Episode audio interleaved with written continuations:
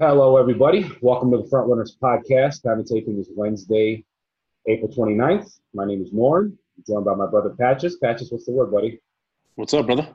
Not much, man. Just uh, staying quarantined, practicing social distancing amid the uh, COVID 19 pandemic. Uh, Mhm. second week in a row, we've uh, we've gone digital. Um, for those of for viewers that are listening and and and, uh, and watching, we are on YouTube. This is our second consecutive week being on YouTube. So in addition to all the podcast uh, uh, outlets, you can find our, uh, our show on. You can find us on YouTube as well. We Future our- YouTube stars. yeah, future YouTube stars. You see our beautiful faces in addition to listening to our beautiful voices. Let's get Um, paid. Yeah. uh, we got a packed show for you this week. Um, you know, kind of like what we did last week. We wanna we wanna talk about the Last Dance. Obviously, it's a big topic, a big story in, in, the NBA and sports right now. Um, documentary going on with the Bulls on ESPN. Um, episodes three and four aired uh, over the weekend, so we're going to get into that. And then we're going to get into the draft recap. Draft happened over the weekend as well. Um, we're getting into a lot of the different picks, a lot of the different uh, strategies that, that, that uh, some of the teams executed. And um, you know, we've got some activity in the NFL as well in free agency. We got Jameis Winston signing with a new team, and we may have some traction happening uh, with, with some of the leagues maybe starting up um, activity in the next couple of weeks. So let's get right into it, man. I want, want to start with the last dance. Obviously, you got the uh, you got the Pistons jersey back there, so we're gonna we're gonna get into that in a moment. Um, episodes three and four really highlighted Dennis Rodman and his uh, you know his his upbringing and his tenure with the Bulls, and then how that corresponded with uh, with him being a member of the Bad Boys and and obviously you know the winter story between the Bulls and, and the Pistons uh, in the late '80s and early '90s. Uh, but Patches, I want to get your input, um, starting with the Rodman angle because that was episode three. One of the things that that I noticed was how much rope Rodman had in his tenure with the Bulls. How surprised were you watching the documentary with some of the stuff that he was really able to get away with as a member of the Bulls? You know, I've watched a lot of documentaries. Um, pretty much every single one that has come out on Rodman. He's just a just a, a fascinating was a fascinating player and just Yeah. a fascinating human being. Um, I wasn't too surprised um, with the amount of rope that he was given, uh, given the Bulls' circumstances with the whole Scottie Pippen thing. Um, they were kind of shorthanded, so I, I feel like they they they were put they were they were kind of put in a pickle. You know, um, do we keep do we keep this guy on a, on a shorter leash? Do we let him do his thing so he can come back and you know give us give us you know hundred percent? Um, because when when Scottie was out, he was given all he was giving it his all, um, and he was getting he was getting burned out. So I, I'm I wasn't surprised on on the amount of rope that was given um, by Phil Jackson and, and, and obviously Michael Jordan. Um, but it was very interesting, very interesting to say the least. Uh, that whole situation. Um, had no idea that that that was even going on at the time. Um, crazy, Yeah. absolutely. I, I didn't I really wasn't aware of the of the Las Vegas incident. Um, and, and I think it's I think it's interesting to note the type of relationship that Rodman's had with a lot of his coaches over the years, specifically with Phil Jackson and, and the late Chuck Daly. Yeah. You know, not a lot of documentaries that you that you watch, and I'm sure you've seen them. They highlight the type of person that Rodman is and his relationship with his coaches. Right, his coaches they look past the fact that he's a ball player. Right, they look at him kind of like as a son. Right? You know what I mean? Like a, like a black sheep, if you will. So they look at him for who he is as a person. He's fragile, he's sensitive, all that stuff. You know what I mean? And you see him transform over the years from this humble, quiet kid to a guy that is very comfortable in his own skin. He's out there, he's polarizing. And I think you bring up a good point about where the Bulls were situationally with Scottie Pippen and the fact that they needed to defend their title. Jordan Yeah. was still wanting to win championships. And I think it got to the point where it was just like, Jordan's got us. You know what I mean? Mhm. And I don't think, I don't think any other team in any other era with any other group of superstars, I don't think you would have seen a situation like that happen. And I think another big reason why they were able to get away with that was because of the culture. I think they, I think it was the assistant GM that brought that up, where I think it was the assistant GM that wanted to take a flyer on Rodman in the first place, and Jerry Krause was against it 100%. And he said, I think we've got it all wrong with a guy like Rodman. And if we bring him into the fold with the culture that they've built with Jordan, with Scottie, you're able to really harness his talent and you can get the most out of him. So I think it's interesting to point out that they were able to do that and he was able to get away with that with the culture that he was playing in. I don't think he would have been able to do that with any other team in any other era. No. Um, you knew what you were getting with Rodman. For better or worse, I think. For better or worse. You're talking and, about you're talking about the best on the ball defender of all time. Yeah. Was still in his prime when he was there. Yeah. Yeah. And and the fact that he was able to get away with it mid season and go mm-hmm. on the mm-hmm. kind of bender that he was able to go on. Drinking um, Miller Lights and, and hopping on a motorcycle. Yeah. Like, and then he gets welcomed back with open arms. You know, I, I think if I remember correctly, I think he walked into practice wearing his pajamas. And they had, I think it was Phil Jackson that made a comment about him being there physically, mentally, or whatever. And Jordan came back and said, "Look, his body's here. That's don't ask for too much. Too much, yeah." Um, so I, I think it's it's crazy to think that a player as polarizing as Rodman could have gotten away with something like that, and as a team the Bulls got away with letting one of their players do that. Yeah. It still led to them getting, you know, winning a championship and him, you know, him playing at a high level. So um, that was such a fascinating part of the story. A lot of a lot yeah. of it I really didn't know. Um, so for me, it was really cool to uh, to to kind of experience that. Moving to episode four, and I, I think this was this was kind of the opposite. I think we, you and I especially, knew a lot of what happened in episode mm-hmm. four. Um, and I'm talking about the bad boys. And obviously, it's been well documented over the years the hatred and the disdain between the two teams, between the Bad Boy Pistons and, and, and the Jordan Bulls. Obviously, the Jordan Bulls were, um, you know, they struggled over the years getting past the Pistons until they they swept them in the 91 conference finals. That was well documented in episode four. Uh, but Patrick, I want to get your thoughts on the portrayal of the Bad Boys in this documentary. Obviously, both of us being from Detroit, you know, we have a different view and a different perspective of the Bad Boys as a team and as a, as a as a group of players. But I want to get your thoughts on how they were portrayed in this documentary, which again was, you know, a, a Jordan-led documentary. I feel like they were portrayed just like how everybody viewed them um, originally. I mean, bad boys.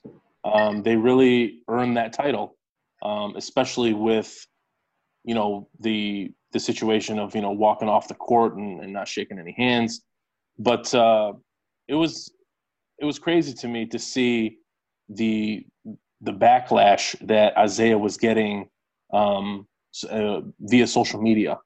You know, a lot of guys don't really know who Isiah Thomas is because not a lot not a lot of people mention Isiah Thomas when they talk about the greats, which is unfortunate and fortunate at the same time that this actually came out because the me it was nice to see the media actually come out and um, you know guys like Jalen Rose and and the, the, everybody on ESPN talking about you better put respect on Isiah Thomas's name. Um, one of the best, if not the best, point guards of all time. Um, the guy was the guy was six one, and he beat. He was the only player to ever beat Magic, Bird, and Jordan. Um, nobody nobody else can say that. You know what I mean? So it was look, everybody knows the, the, the feud between Isiah and Jordan has been documented ever since the 85 um, All Star game when it was rumored that Isiah told everybody there not to pass the ball to Jordan. So who knows how true that actually was. But as a Detroiter, as a huge Isiah Thomas fan, to me, he was wrong. Um, that whole situation when when obviously you, you saw Jordan pay his respect after both his losses. Um, should have done the same.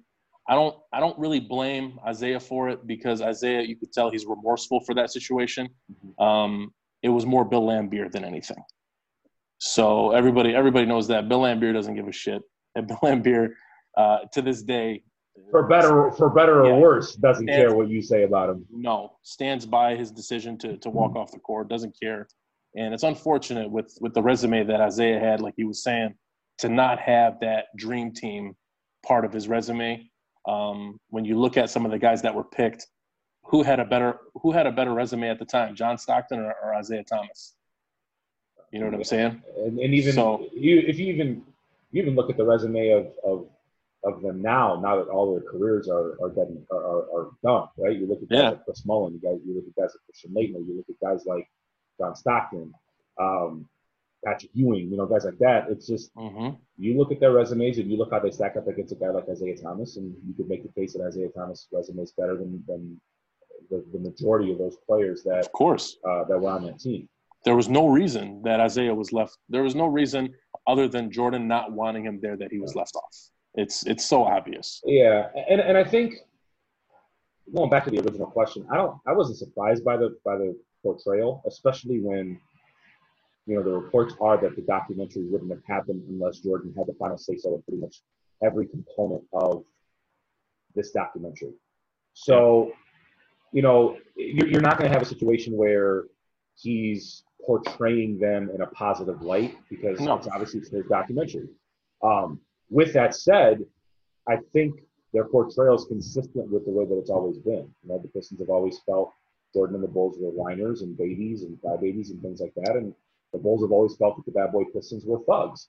So I think it's very consistent. Um, but I will add this: I think the the, the feelings and the, and the, portrayal of the bad boys, I think, is very consistent with the port- their portrayal across the country outside of Detroit. Like I think if you talk to people outside of Detroit that follow basketball, I think a lot of people feel the same way about the Pistons as nobody liked them. Nobody liked them. That was, that was the, that's the bottom line. Yeah. Um, and you so could tell Jordan was triggered. As very, soon as that question about Isiah popped up and they were going to show him something, he was triggered, and you could tell he became instantly upset. I agree, and I think that still reigns to this day. You know, and, yeah. and Horace Grant obviously had certain words that he that he had uh, just to say about how he felt about the Pistons, and I'm sure Scottie Pippen felt the same way, and Jordan obviously feels the same way. So, I think it's uh, I think it's pretty consistent with how they've always been portrayed. I agree with you about the Isiah Thomas component, though. I think he's, I think he's been paying for, the, you know, the, those those decisions unjustly. I feel yeah. like because one, you know, it, it, wasn't his idea. You know, it was the Laimbeer's idea, and it's it's been publicized that it was his idea. Um, and you know, his resume, I think, is is kind of taken a back seat to those decisions that have been made over the years and it's kind of cast a shadow over his resume. Yeah. I feel like, and I think it's unjust. Yeah, I wanted to also add, like, you know, people want to get upset that you know these guys still hate each other and and things should have been. At the end of the day, the Pistons Bulls was a rivalry. I don't want to hear Isiah and and and Jordan, you know, being friends and and and having a beer together and stuff like that when you see the way the hatred is on on uh, on on the tube. Yep. Like you you want people want rivalries. People love rivalries, but the teams are supposed to hate each other. That's that's what made sports so great back in the day. Yeah, I mean, the game's the game's different now. You know what I mean? Yeah. You got a lot of people that are buddy buddy. You know, and, yeah. and a lot of people talk about you know could this player play in this era and, and vice versa. I think I think a big component of that is is the is the camaraderie component of it. Yeah. I mean, like you know, guys like Jordan, guys like guys like Isiah Thomas, guys like Larry Bird, Magic Johnson, guys like that. You know, Magic Johnson and Isiah Thomas were very, very close friends. And I think to this day they're still very close friends, mm-hmm. obviously. And when they got on the court, they wanted to kill each other.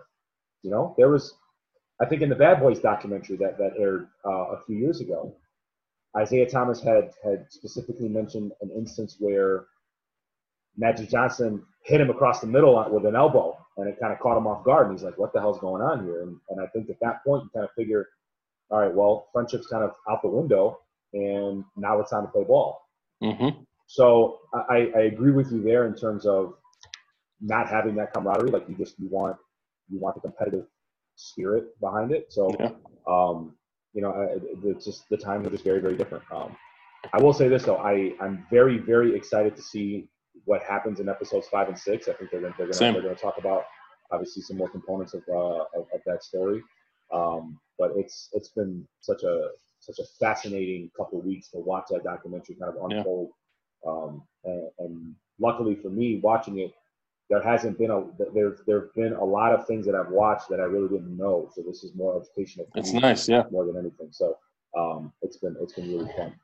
I want to shift a little bit to uh, to the draft. Obviously, you know we uh, we we went through our draft preview last week, and, and the NFL draft has came and went. And um, you know, I want to get into some some some picks that were made and, and kind of give our thoughts as as far as what we liked and what we didn't like with some teams. So, um, first off, I want to get your thoughts on who you thought had the best and worst drafts of uh, of of the of the offseason. So, I'm going to start with the best draft. Which team do you think had the best draft uh, last week?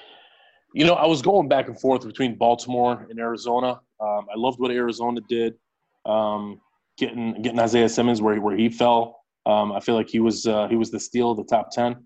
Um, but looking at you know looking at everybody's draft and from top to bottom, it's hard not to pick the Ravens.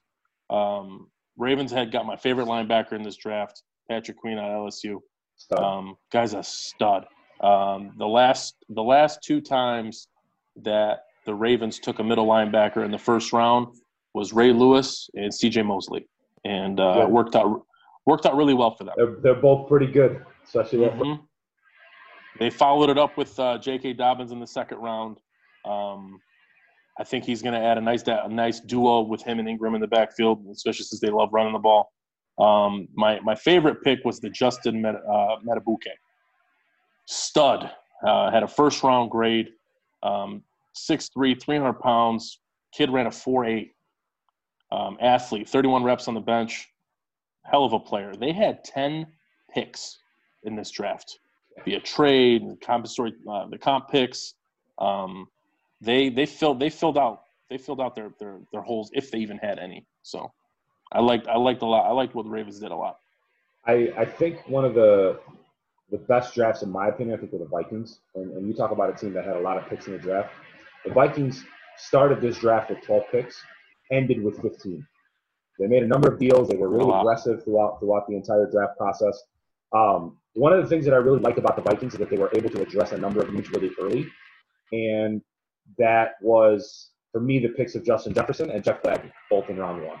Um, you know, you lose Stefon Diggs, you get a huge haul for him from Buffalo, you get a bunch of draft picks, and then you cut ties with Xavier Rhodes, who was a little bit on the decline, and then you replace them with younger, cheaper, and hungrier players at the top of your draft. So I really like what they were able to do there, and I think the fact that you were able to draft 15 guys is remarkable. Um, they were aggressive. Like I said, they got younger, and they really mm-hmm. added a lot of pieces that can help them make a Super Bowl run. Kudos for them, man. I thought they had a fantastic draft. Um, conversely, teams that you thought had the worst draft, who do you think had one of the worst drafts uh, uh, over the weekend? Um, I mean, to me, it sticks out like a sore thumb. Got to go with Green Bay. For a team that um, made it to the NFC Championship game last year at 13 and three, and having the the glaring needs on the offensive side of the ball, specifically, um, you know, um, at wide receiver, uh, tight end, to not grab, to not, and especially in a draft where it's it was wide receiver heavy in the first round, a lot of talent there, and for them to to take a quarterback in the first round and, and not help their franchise quarterback, um, to me, to me was was was one of the, it just started it just started bad and, and, and it ended bad for me for them. Um, they had they had a lot of picks. Um, didn't really didn't really get immediate impact players. It, to me, they to me they took a step back. I agree with you wholeheartedly about the Packers. And yeah. I tried I tried really hard to find a team that had a poor draft um, aside from the Packers. But when you have a quarterback that's been on your team for 16 years, and Aaron Rodgers, that has thrown one touchdown in his entire career to a first round pick, and you don't surround him with talent, right? There's the, the ongoing theme for years out of Green Bay is when are you going to get Rodgers talent? And you spend your first two picks on a quarterback and a running back when arguably the two best players on your team last year were your quarterback and your running back, Aaron Jones and, and, and Aaron Rodgers and Aaron Jones. Mm-hmm. Additionally, and I think you hit it right on the head, it's one of the deepest wide receiver drafts in years. Mm-hmm. And you know how many wide receivers they drafted? As many as you and I did. Yeah, you're right. As many as you and I did. I they swear to you, I thought, I a single wide receiver. No, they, did not. they You're didn't right. draft a single wide receiver in this Yeah. draft. When when the, the revolving door on that team is the number two wide receiver behind Davante Adams. Unreal. So, for me, without a doubt, it, the worst draft was Green Bay. Now, I will say this. I will say this. For a guy like Matt LaFleur, who's trying to be there for a very long time, right? And you, and you, you look at you look at the Green Bay Packers the same way you look at like the Pittsburgh Steelers, right? They don't they don't fire and hire coaches very frequently, right? You got long tenured coaches. Matt LaFleur is a young guy. He wants to be there for a long time. Aaron Rodgers is 36 years old and he's not going to be there for the next 10 years. So I I understand where he's looking at 10 years down the road, five to 10 years down the road. But this is a team that went 13 and 3 and got to the NFC Championship game. And you could make the case that if they had a little bit more talent on the offensive side and a They're still relatively more- young. and they're still relatively young. But if you have a little bit more talent on the offensive side, you have a number two, a good number two receiver, right? Maybe that's the difference between them getting to the NFC Championship game and then getting to the Super Bowl. You Yeah. know, and and people tend to forget the Rodgers only has one Super Bowl championship in his 16 years there. And I'm not saying all of that is his fault. You look at the front office, and, and, and these last couple of years, they have not made the right decisions, in my opinion, especially this year. One of the deepest drafts in, in, in, in recent memory for wide receivers, and you walk away with zero wide receivers. Not a good draft, in my opinion. No, and that's the thing, dude. Like I know you're saying Lafleur wants to be there for for the long term, but you you you when you when you talk Green Bay Packers and you ask you ask Green Bay Packer fans who are the guys who are who are the guys when you when you when you say Green Bay Packers who are the guys that come to mind? People are going to say Brett Favre and people are going to say Aaron Rodgers. Mhm. And if you're if you're the coach that's going to be responsible for for for for getting A Rod out of town, and Jordan Love turns out to be nothing, and you lost Aaron Rodgers for the next four years, and and Rodgers goes somewhere else and wins, that's not going to sit well with, uh, with, with with with Packer fans, or nor is it going to fit sit well with their organization. I agree. So I, I feel like I feel like LaFleur, LaFleur should have been, you know, he needs to be kissing some ass a little bit with this with this guy, bro. A Rod, Arad, he has he's got a resume. The guy's been in the league for a long time. He's been he's been a top he's been a top five quarterback his whole career. Um, talent wise, I mean, who's who's to say there's there's there's been a quarterback in the league that that's had more talent than Aaron Rodgers has. Um, I'm I'm just talking about his physical his physical attributes, like the way his his arm, his mobility, his awareness, just everything. Um, and the fact and, and the fact that he's only thrown one touchdown pass to um, a first round pick. That's that's that's a crazy crazy ass stat, dude. Let's move on to uh, to some individual selections. So, uh, obviously, the draft happened over the course of three days. First round happened on Thursday. Rounds two and three happened on Friday. Round four through seven happened on Saturday. Uh, I want to get your thoughts on some uh, on, on some of the best and, and some of the worst picks throughout those days. Let's start with day one, first round. Um, go ahead and give me your best pick uh, out of the first round uh, in this year's draft. I think it's I think it's obvious. And CeeDee Lamb at 17 to Dallas. Um, crazy that he fell that far, especially with with uh, with the Raiders taking Ruggs at 12. Um, they CeeDee Lamb was gifted to the Dallas Cowboys, straight gifted. Um, they got themselves a stud to go along with the rest of the studs that they have on offense over there. So that's that's to me that one's just so obvious. CeeDee Lamb's a big one. Um, I think one of the better picks for me was was Isaiah Simmons. I, I expected Simmons to fall a little bit. Um, actually, in our mock draft last week, I had him going ninth to Jacksonville and ended up eight, eight um, to Arizona. It's still surprising to me that he fell the way that he did. I mean, in a, and you look at you look at a team like Arizona that is young on defense, right? And they Mhm. need playmakers. And Cliff Kingsbury is a younger coach. He's, a, he's an innovative coach. I know he's innovative on the offensive side, but um, you know, to have a, a defensive anchor like that uh, and Isaiah Simmons fall to you at eight, I think is a really, really nice boon for them. Um, I will say this: I also had CeeDee Lamb up there. I, I think um, you know when when you have a when you don't have when you don't have a pressing need for wide receiver and you have one of the best wide receivers in the draft fall to you, you could make the case that right now Dallas is probably the best offense in the NFC right now. Yeah. Um, and I think in the entire NFL, I think the only teams that may have a better offense than them would would be KC and maybe Baltimore. So that's a great pick for them. Um, I think another pick for me, I, I think it's Tua. I think Tua at five for Miami. Um, Steal. I've been I've been on the Tua train really since day one. I thought the Lions should, should have taken him at three, um, but I think for for you to not give up any draft capital whatsoever and still end up with your guy is is, is remarkable. So I, You can thank you can thank the Lions for that one. yeah, yeah, absolutely. You can thank the Lions for that. Um, that's a different story for a different day. But Mhm. nonetheless, I think that was that was uh, one of the better picks there. Conversely, um, give me give me one of your head scratches. What do you think? Were one of the what, what do you think was one of the four picks in the, in the first round?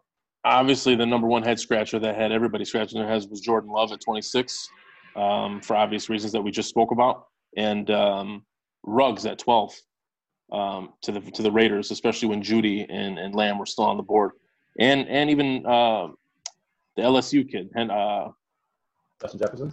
Justin Jefferson. Uh, to me, Ruggs was Ruggs was four on that on that list on that pecking order, and for them to take him first was was kind of weird to me. See, I'm not surprised that Ruggs went to the Raiders because the Raiders have always been a team It's what that they do. been height, weight, speed guys, and Ruggs Mhm. blitz the combine. And, and, and I talked about it last week during uh, during our, our draft review. I, I thought that Ruggs, I thought Ruggs was going to the Raiders, and and, and I was right there because because of his because of his combine. Um, Yeah. I want to stick with the Raiders though. They had two first round picks, and they took Damon Arnette, uh, cornerback. And you look at a lot of these mock drafts, man. He was not a first round pick in a lot of these mock drafts. And I understand that they needed defensive help. I'm not sure he was the guy, especially with the linebackers that you had available. We talked about Patrick Mhm. Queen. Zack Baun was available. I don't know if he was a first round pick, but still, he was available. Um, I think that there were better players in that second level that would have been a more immediate impact, especially with them losing Khalil Mack not too long ago. They're still looking for that replacement. And I think like Patrick Queen would have been a great fit for the Raiders. I wouldn't have had a problem with him going 19th. Um, obviously, he's a great he's a great value at 27 going to uh, to the Raiders, but or to the Ravens. But Yeah. he would have been a great fit with the Raiders, and, and I think um, I think the on that move I think would, would have been is a little bit questionable. Um, let's move on to day two. Let's start with the best pick of day two. Who do you think was uh, was one of the better picks there? I'm gonna go with uh, my Detroit Lions and DeAndre Swift. Okay. Um, and in our mock draft, I had Swift going to Kansas City in the first round. I thought he was going to be the uh, the first running back off the board, and for the Lions to throw a curveball at everybody and uh, take the best player available on the board was really really nice to see. Um, I think Swift is going to add a, a different dimension to our offense that we haven't seen in years In a long. Um, yeah. it's it's it's it's exciting. Um, he he had a first round grade for everybody. Um, you talk to all the guys, you talk to whoever. Uh, DeAndre Swift was probably the best prospect running back coming out of this draft. I like that pick for the Lions. I would have loved for them to go with defensive line uh, in the second round. I think there was some pretty good off- defensive linemen that were available that they would have been able to uh, to help show up that that they, that line that pass rush. One of my favorite picks was Xavier McKinney, safety from Alabama. Mhm. Um, he's one of the most versatile defensive players in the draft, and he's a guy that you can plug in really all over the field, kind of like Isaiah Simmons. Um, high IQ guy, went to Bama, and the Giants have really been searching for that center fielder on defense ever since Landon Collins departed for Washington. Yeah. So for you to get a guy like Xavier McKinney uh, in the second round to really shore up that secondary, I think is a really good pick for them. I like that pick. Yeah. A great, a great deal for the Giants. Um, conversely, um, what do you think was one of the one of the poor picks in, uh, on? You know, um, we always like to think that Bill Belichick is the smartest man in the room, um, but he he did it. He took a head scratcher at 37 for me, and Kyle Kyle Dugger or Dugger, however it's pronounced, um, taking uh, a safety at 37 when there was Antoine Winfield Jr. and Grant Delpit still on the board. Um, I know the Kyle Dugger guy is very versatile, and I know New England likes the versatile guys, but I, it might be a system fit. But talent-wise, Winfield Jr. and Delpit, to me, were just so far ahead of of of of Kyle Dugger. Doesn't that pick feel like he could be an all-pro safety or, or, Yeah. or you know all pro all pro defensive back, or he could be out of the league Yeah. by the time he gets the Mhm. contract done. That's what I'm saying. There's there's going to be no in between. Yeah, there's no in between. Um, one of the bigger head scratches for me was Cole Kmet from the Bears.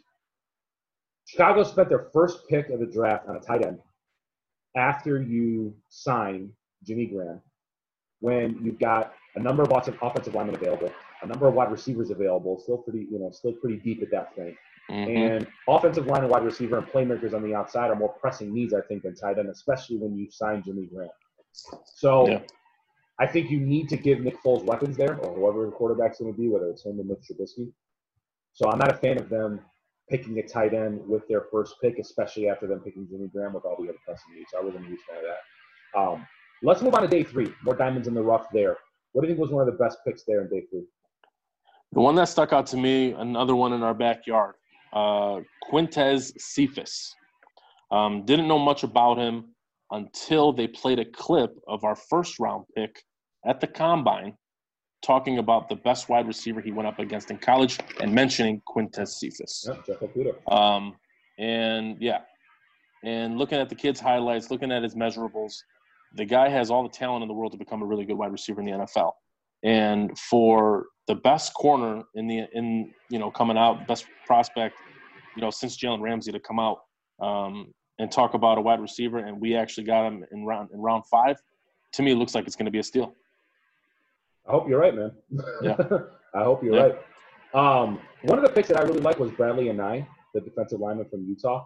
And for Dallas to snatch up one of the stalwarts of one of the best defensive lines in, in, in college football in round five, I think was a nice fit for them. They've already got a pretty talented defense on really all levels.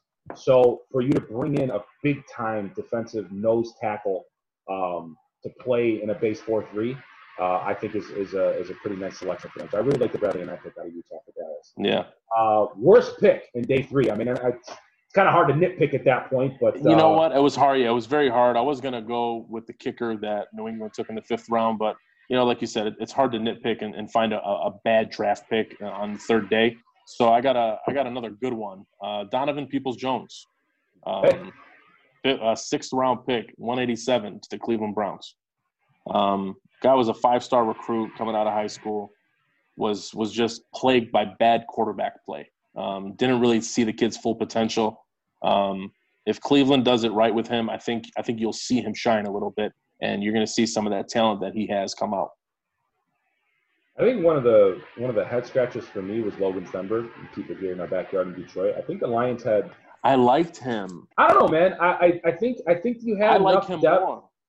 I No. know, I, I, like him more than the Jonah Jackson pick. I no, I like the Jonah Jackson pick. I think Jonah Jackson would be a day one starter, Pro Bowl type of guard. I think both of them can.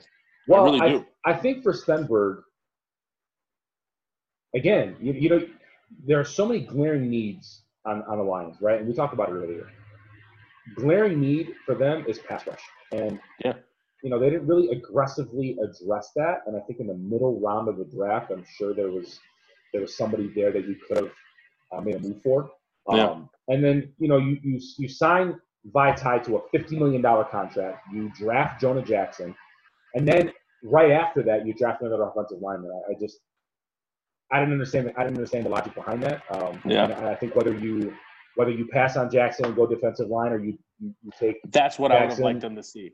yeah, either way, one way or early, another. that early, I think it should have. I think this should have been defensive line um, instead of instead of Jonah Jackson. I, I would have liked that a lot. Yeah, the third round, Uh, yeah, there was a lot of defensive line talent there. yeah, and, and I think there was a lot of defensive line talent in, in, in the mid rounds of the draft, and I think with either one of those players, whether you pass up on either one of them, I think there was going to be some talent there on the defensive line. So um, I didn't really agree with that move, but you know, in the trenches on the offensive line, you know, you got you, you have an aging quarterback. I understand where you're coming from, but I just think with all the pressing needs that you had, I think you could have made a move somewhere else. Yeah. Um, I want to move on to the, the, the Packers a little bit more. I know we talked about them at length a little bit. Neither one of us were really big fans of their draft. Um, former Packer legend Brett Favre, also not a big fan of their draft. He was recently on the Rich Eisen show, and he had some pretty interesting things to say about the relationship between Rodgers and the Packers. And Favre came out and said that he thinks that Rodgers is going to finish his career with a different team, and that Green Bay has quote unquote burned a bridge with Aaron Rodgers. Um, Patches, what are your thoughts on on Favre's comments about Packers, the Packers and Aaron Rodgers? You think, you think Listen, you know how you know how I, yeah, you know how I feel about Brett Favre. I'm not the biggest fan of Brett Favre, but I think he's I think he's onto something. Um, it's I think the I think the writing is on the wall. Um, like like we talked about earlier, you're you're a team that just went 13 and three, um, with Aaron Rodgers not even playing like Aaron Rodgers because you're running the ball, um, and you go and you and, and you trade up, you trade up in the first round to take a quarterback and not draft a single wide receiver to get him up an immediate impact player on offense. To me, it looks like it looks like they're they're getting ready to move on from him. Um, they're just waiting. I think they're just waiting for him to ask for for a trade. I, I don't I don't see I can't see a situation where where Rodgers is where Rodgers is even going to play possibly this season. I wouldn't be wow. surprised. Yeah. Wow. I, I really I really think something like this is gonna is gonna really put Aaron Rodgers over the top. Um, had a rocky relationship throughout the whole season. You know, very passive aggressive. Uh, things that I was reading on the CBS report about how Packers are kind of done with Rodgers' passive aggressiveness uh, towards just everything. Um, and I think this is I think this is going to lead to a to a trade. I mean, the guy has got four years left on a deal. Um, shit, as a Lions fan, I'll take it. Uh, get him on. I, would rather I'd rather play against Jordan Love for the next four years than Aaron Rodgers for the next four years. So, um, yeah, I mean, I think for I think for a guy like Favre to come out and say that, you know, the uh, a bridge is potentially burned, right? It's not out of the realm of possibility that he finishes his career somewhere else. You know, I mean, he's, he's 36 years old. He's been in the league for a very, very long time. He's been with the Packers for a very long time. And I talked about it earlier, right? You look at a guy like Matt LaFleur that wants to be there long term. It's planting his own roots, right? This is his second draft. Um, and he, he he doesn't he probably doesn't have a, a ton of ties to a guy like Aaron Rodgers, right? And then no. if Aaron Rodgers was was 30 years old, even maybe 31, 32, I could understand uh, I could understand the hangup um, behind drafting a quarterback in the first round. But the fact that Rodgers is 36 years old, and over the last few years, he's been very injury prone. Um, and from a, from a production standpoint, just he hasn't been the Rodgers of old, right? Um, and I, and I think I think if you look at it organizationally, it's it's not the wrong move if you're Green Bay, right? I, I don't agree with it because I think you're rubbing a guy like Aaron Rodgers the wrong way, and I think your window to win a Super Bowl is closing. It's still open. I think you could have used those picks on weapons to put you over the top. I don't fault Matt LaFleur for looking four or five steps ahead. It's just I would have gone in a different direction. Um, but when but you think, when you look at when you when you, you say the the the, the window is you know it's still open, I think it's very much open for the next at least with with Rodgers Man, I know he's been a little injury prone the last couple of years, but the guy's had no help offensively. That's my um, point. Like why like why wouldn't you You know what I mean? Why wouldn't you have spent that first round pick on a wide receiver? Right? That's what I'm if, saying. If you couldn't like could you not have moved up to draft a guy like Justin Jefferson? Or could you not have moved up to, to draft a guy like CeeDee Lamb? Could you imagine? Yeah, Justin Jefferson went in the twenties. Could you imagine what CeeDee Lamb would have looked like in a Packers uniform? Uh, across, he slipped, across, right? Uh, yeah. He slipped. Or, or even a guy like Jalen Reagor. I love Jalen Reagor. Mm-hmm. Right? Or a guy like uh, uh, Denzel Mims. Another mm-hmm. guy. You know, he was taken in the second yeah. round. He went to the Jets.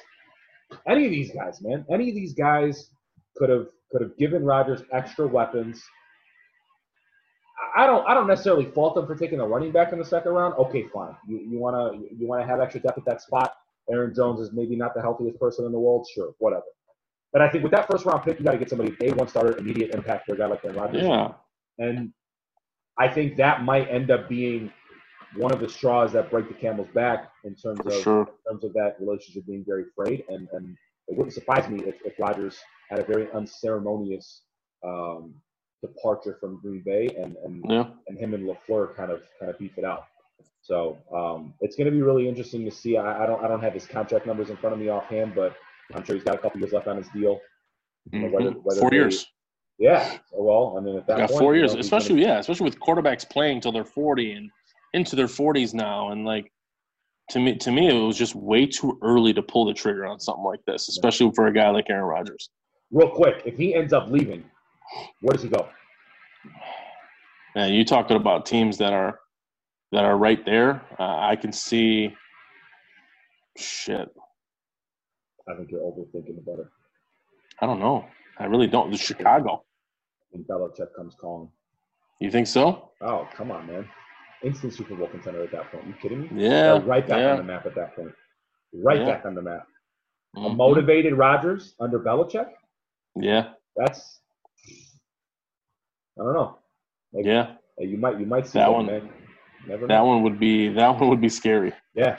Speaking of quarterbacks, I want to I want to jump ship. I want to stay in the NFC a little bit. We had a uh, we had a signing over the last couple of days. Took a little longer than normal, but uh, Jameis Winston, famous Jameis, hmm signed with the Saints, stayed in the division, and uh, he's going to back up Drew Brees for the next for the next season. Um, a lot of people thought he was going to take a starting position. I know there were rumors about the Chargers, rumors about the Panthers, maybe um, the Bears. Uh, but at the end of the day, he takes a backup role with uh, very experienced quarterback in Drew Brees, and uh, he ends up signing with the Saints. What are your thoughts on that move for Winston? Do you think it's a smart move for him to take a backup role as opposed to waiting for a starting spot? I forget what episode it was, but we we talked about this. We talked about whether or not would he would he be willing to to take a, a backup role. Um, and to me, this was a smart move. Um, the guy's still very very young, and he has he has talent. There's no there's no debating that. Um, but I feel like he just needs to learn the game a little bit more. And who better to learn it from than Drew Brees and and, and Sean Payton? Um, this was this was a hell of a move for, for for Winston. Hell of a move. I think if he can, I think if he can learn to kind of humble himself, which I think this is a first step of him Yeah. humbling himself. This is kind of like a redemption tour, if you will. Um, for him to recognize that he may have to take a step back in order to take that, you know, two steps forward. Um, Yeah. I think it's a good move for him, and you know, I, I think for him to to grow with a guy like Drew Brees, like I said, humble himself. Um, he can learn from the two. Obviously, he can learn a lot from from Drew Brees and Sean Payton and, and the way that their culture and their structure is really designed. He needs that. He needs a lot of that stuff. Yeah. Not to say that Bruce Arians didn't offer that when he was in Tampa, but um, you know, New Orleans is kind of a different animal, and, and I think that he can he can really benefit from that. Um, and and I, and I and I hate to make a joke here, but he knows their he knows their he knows their team pretty well. He threw ten picks to Yeah. them last year, and uh, he threw more picks to them than than, than, than Taysom Hill had had completions. I think it was a ten to seven ratio or something. So Yeah. um, you know he's he's pretty familiar with the way that that system is set up. So um, Mhm. but all jokes aside, I think it's a pretty good move for him, and, and, and hopefully, uh, you know, maybe he ends up being the successor to Brees. Maybe Brees has got one Yeah. year left, and, and, and he spends you know a good chunk of his career there, or he Yeah. ends up you know becoming a starter elsewhere in uh, in 2021. But I think it's a really good fit for him. Yeah. Um, I want to move into some NCAA, and uh, we had some news come out over the last couple of days. The NCAA has endorsed the approval of having athletes make money on their likeness and endorsement deals, shoe deals, things of that nature. Um, and this is going to start in the 2021-2022 season. And we've talked about this over the last few months. I know states have adopted um, uh, colleges to be able to do that. Now the NCAA university has adopted that rule. Um, Mhm. Patches, I want to get your thoughts on this rule. How, how, how do you think this changes things, uh, for, for better or worse, if you're if you're the NCAA? I think this was more of a reaction move um, to to what these you know some of the, the, the top high school players have been doing in basketball, uh, going to the G League and and and you know making making a pretty pretty good chunk of money right off the rip. So um, I'm not really going to give the NCAA kudos on this, just because this is something that should have been happening a long time ago. Um, I think this was more of just a reaction move to to kind of you know maybe prevent future future kids from doing the same thing that's been happening, you know, uh, recently with with the, with the whole G League thing. Um, but it's it's a, it's a start.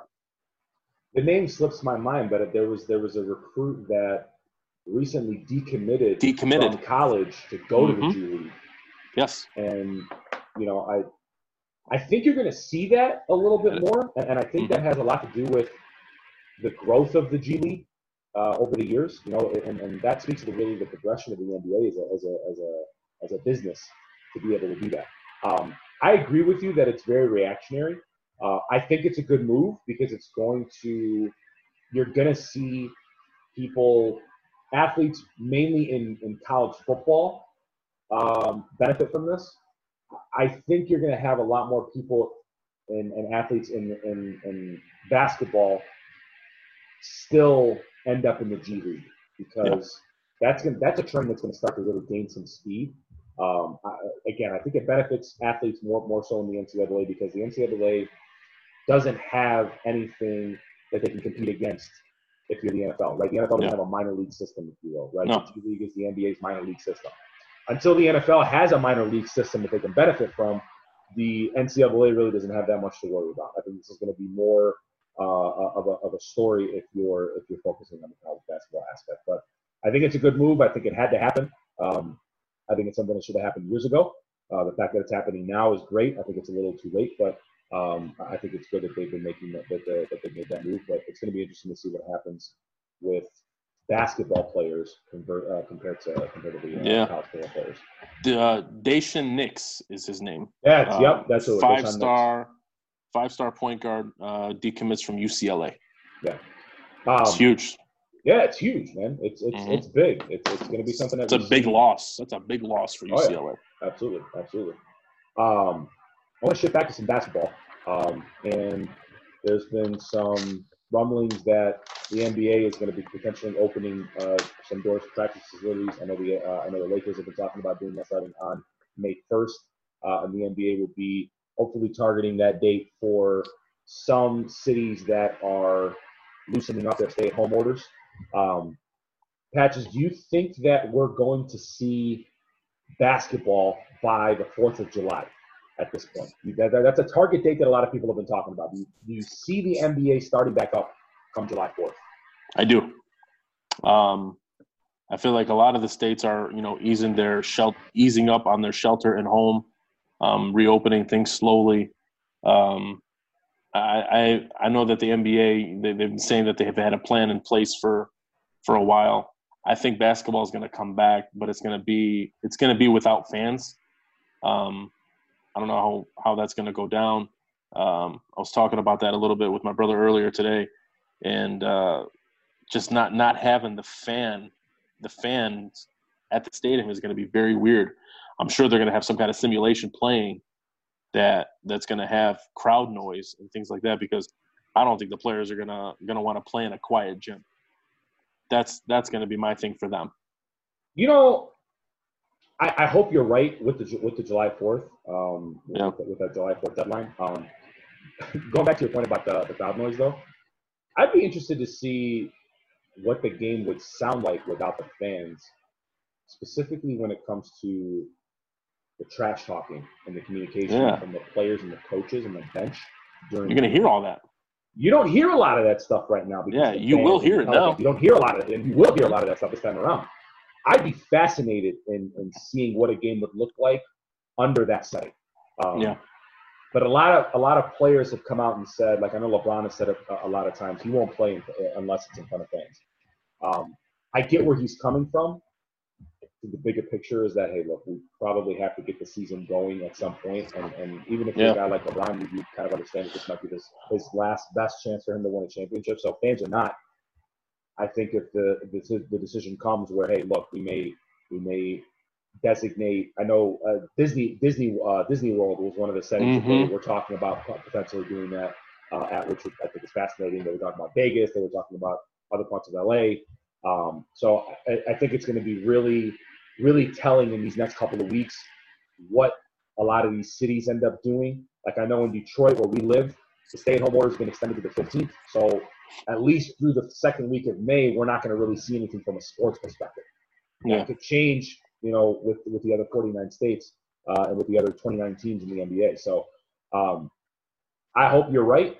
Uh, I, I, don't I don't know what's going to happen. I hope July 4th we've got fireworks and basketball. Um, you and me both. You and me both, brother. Or, or, or baseball or whatever the case may be. But um, mm-hmm. I'm really hoping we see some basketball in the next uh, next couple of months. Um, I want to I want to finish up our show with some of the news that broke with uh, the NFL. We were talking about the NBA possibly opening up its doors very soon. There were some proposed changes that the NFL has been going back and forth with to streamline their ability to start a season relatively on time for uh, for the 2020 campaign. Some of the changes that were being proposed were a season starting on October 15th, which is about a four to five week um, delay compared to where the season normally starts, which is typically the week after Labor Day. Um, a Super Bowl happening at the end of February versus the beginning of February. No bye weeks and no Pro Bowl. Um, patches based on this um, report out of Business Sports Daily News. What, what do you make of these? I mean, are you in favor of these changes if it means getting football back um, or starting football relatively on the same schedule? What are your thoughts there? Listen, I don't care when it starts. I just need it to start. Uh, where I'm, I'm, a football guy, I need football to be. You know, I'll I'll be able to handle it if it's if it's a month if it's a month behind, right? Yeah. Um, but if if football doesn't start, you know, relatively on time, I'm, I don't know what I'm going to be able to. I don't know what I'm going to do. I'm going to go nuts. What I do, what I do, I like the October 15th start. Yeah, for personal reasons, because my wife is due at the end of September, which is you know during the season. Sure. So sure. to start for it to start after would be fantastic. So um, I don't know how the no bye week thing is going to work. I don't know if players are going to be happy about that. Yeah. Um, but who who gives a shit about the Pro Bowl? Um, big deal, right? Big deal. Super Bowl later in February, even better. The only thing that the only thing about the Super Bowl that would that would um, that would kind of put a damper on it is that it would be on the 28th, and that's my wife's birthday. So oh, I would probably have to do something the night before. So, Viv, mm-hmm. If you're listening, I love you, but we're probably not going to celebrate your birthday on your birthday. uh, but all kidding aside, um, I, am in agreement with you, man. If, yeah. if, we can get football relatively close to what it would have been, COVID 19 notwithstanding, I'm all yeah. for it. You know, yeah. To hell with the Pro Bowl. You can just you can you can you can name your Pro Bowlers and All Pros. Um, the bye weeks, yeah, that might be a little bit of an issue, but you may see some load management there. I mean, we've talked yeah. about that before with the, with For the schedule sure. being extended. Um, that you might see some load management. I think you may start to see that if, if we end up eliminating the bye weeks at least for this season. But um, I'm in I'm in total agreement with you, man. Anything that we can yeah. do to get football started, I'm all for it. I want it. Yep. I need it. I gotta have it. And and at this point, I'll, I'll take I'll take a puppy bowl, dude. Uh, if, exactly. Even if it's a Super Bowl, it doesn't matter. Mm-hmm. If it's a puppy bowl, I'm watching it. Um, exactly. And, uh, and, and that's where I stand. Um, on that note, we're going to close out the Front Runners podcast this week. I want to thank everybody for watching. I want to thank everybody for listening. Um, like we mentioned earlier in the show, we are on YouTube now. This is going to be our second consecutive show that we air on YouTube. We're available on YouTube. We're available on all podcast formats Apple Podcasts, Google Play, radio.com, SoundCloud. Um, check us out on our Instagram page, Front Runners Podcast. Um, our YouTube channel is Frontrunners Pod. Very easy to find us all. Patches runs our Twitter feed, Frontrunners Pod as well. Um, we're going to be back and better than ever next week with uh, a bunch of new topics, a bunch of new conversations. And uh, we want to thank you guys all for listening and watching. And, and Patches, I bid you adieu.